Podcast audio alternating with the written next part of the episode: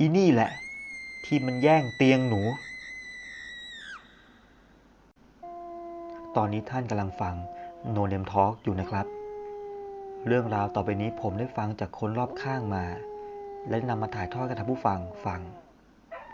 เรื่องราวเกิดขึ้นเมื่อหลายปีก่อน ตอนที่ฉันป่วยหนักเป็นโรคอย่างหนึ่ง ต้องรักษาตัวมานานพอสมควรค่ะ อาศัยพึ่งวิธีการรักษาพื้นบ้าน แต่มันก็ยังไม่หายสักที จนมาถึงทางออกสุดท้ายคือผ่าตัด ฉันยอมรับเลยค่ะ ฉันไม่อยากผ่าตัดเลย ทุกคนพูดเป็นเสียงเดียวกันว่า การผ่าตัดมันเสี่ยง ไม่ตายจากการดมยาสลบ ก็ตายจากการผ่าตัดที่ผิดพลาด ฉันเลยพยายามรักษากับหมอพื้นบ้านไปก่อน อาการป่วยของฉันตอนแรกมันก็ดีขึ้นค่ะ แต่พอนานไปมันก็สุดลง ที่มันดีขึ้นมันไม่ได้หายขาดเลยค่ะ พอสุดก็สุดหนักมากๆ ฉันยอมรับค่ะ ฉันทรมานมากๆ ยิ่งทรมานมากขึ้น ฉันก็ยิ่งท้อ ฉันปรึกษากับแฟน ปรึกษากับครอบครัวหลังจากนั้นฉันก็ตัดสินใจได้ว่า ถึงเวลาแล้วที่ฉันจะต้องผ่าตัด โรงพยาบาลแห่งหนึ่งในภาคอีสาน ฉันไม่ขอบอกจังหวัดนะคะ ฉันเตรียมตัวอยู่ในห้องรอผ่าตัดตั้งแต่สองทุ่ม แต่ก็ได้คิวผ่าตัดตอนตีหนึ่ง เมื่อถึงคิว นางพยาบาลก็เข็นเตียงเข้าไปรอที่ห้องผ่าตัด ฉันจำทุกอย่างได้ดีเลยค่ะ ด้านในมืดมาก มีหมออยู่หนึ่งคน และผู้ช่วยอีกสองคน เมื่อเข้าประจำตำแหน่งเรียบร้อยแล้ว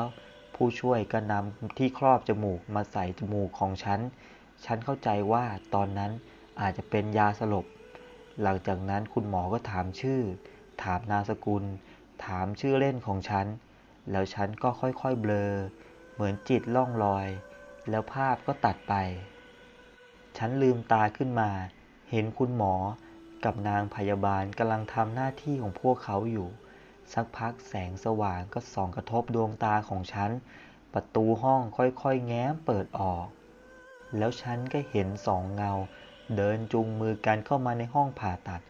ตอนนั้นประหลาดใจมากๆค่ะ ทำไมคุณหมอกับนางพยาบาล ถึงปล่อยให้คนแปลกหน้าเข้ามาในห้องได้ สายตาของฉันค่อยๆ ปรับกับแสงสว่างและความมืด และภาพก็เห็นชัดเจนมากขึ้น ฉันเห็นผู้หญิงวัยกลางคน แต่งชุดคนไข้ มัดผม เดินจูงมือมากับเด็กผู้หญิง ผิวขาวหน้าตาน่ารัก เหมือนกับลูกคนจีน แต่งชุดคนไข้เหมือนกัน สองร่างนั้นมองตรงมาที่ฉันด้วยสายตาโกรธแค้น ก่อนเด็กผู้หญิงจะกรีดกรีดเสียงดังค่ะ พูดออกมาว่า อีนี่แหละ ที่มันแย่งเตียงหนู ฉันเชื่อว่าภาพที่ฉันเห็นตรงหน้า ฉันไม่ได้คิดไปเองแน่นอนค่ะ สติของฉันยังอยู่ และการพูดของเด็กคนนั้นเสียงดังมาก แต่ปากของเธอไม่ได้ขยับเลย เด็กผู้หญิงสะบัดมือออกจากผู้หญิงวัยกลางคน แล้วก็เดินตรงมาที่เตียงที่ฉันกำลังนอนอยู่ เด็กปีนขึ้นมาแล้วแย่งหมอนกับฉัน ตอนนั้นฉันงงและเบลอ แต่ก็แย่งหมอนกลับ เราทั้งคู่ฟัดเหวี่ยงแย่งหมอนกันนานพอสมควรค่ะ ฉันรู้สึกเหนื่อย ก่อนเด็กผู้หญิงจะปล่อยมือจากหมอน และมองมาที่ฉันด้วยสายตาโกรธแค้นเช่นเคย แล้วก็กรีดกรีดเสียงดัง เด็กผู้หญิงคนนั้นจะพุ่งร่างตัวเองขึ้นมาค่อมอยู่บนหน้าอกของฉัน แล้วก็นำมือของเธอ มาบีบคอฉัน บีบจนสุดแรง ฉันรู้สึกหายใจไม่ออกค่ะ ตอนนั้นรับรู้ได้เลยว่าตัวเองกำลังจะตาย คงไม่รอดแน่ๆ ฉันพยายามดิ้น เปล่งเสียงขอให้คนช่วย เด็กผู้หญิงคนนั้นยังคงบีบคอฉัน บีบแรงขึ้น แรงขึ้น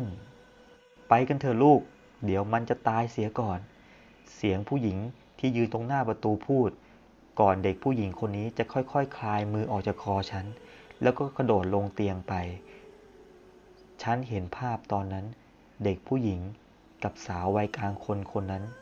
เดินจูงมือกันหายไปกับแสงสว่างนอกประตูห้อง แล้วฉันก็ไม่ได้สติอีกเลย ฉันลืมตาขึ้นมา พบว่าตัวเองนอนอยู่ในห้องรวมแล้ว ฉันเห็นแฟนอยู่ข้างๆ ฉันรู้สึกเจ็บท้องมากค่ะ เหมือนมันมีอะไรเปียกๆไหลอยู่ตลอดเวลา นางพยาบาลเห็นฉันได้สติแล้วก็เดินตรงมา ก่อนจะพูดว่า ขอโทษนะคะ เดี๋ยวฉันจะทำความสะอาดที่ของรับให้ค่ะ ตลอดทั้งวันเลือดยังคงไหลตลอดค่ะ ถามนางพยาบาลว่าผิดปกติไหม เขาตอบว่าไม่เป็นเรื่องปกติ แต่สิ่งที่ฉันว่ามันไม่ปกติก็คือฉันเจ็บคอมาก หายใจไม่สะดวก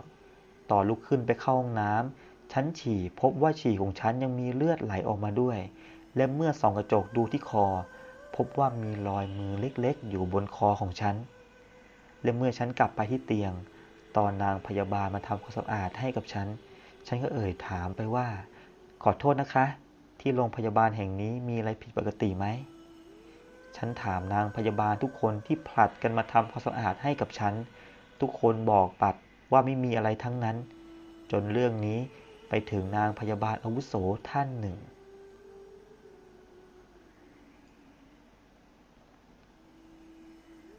เขาเดินตรงมาที่เตียงฉัน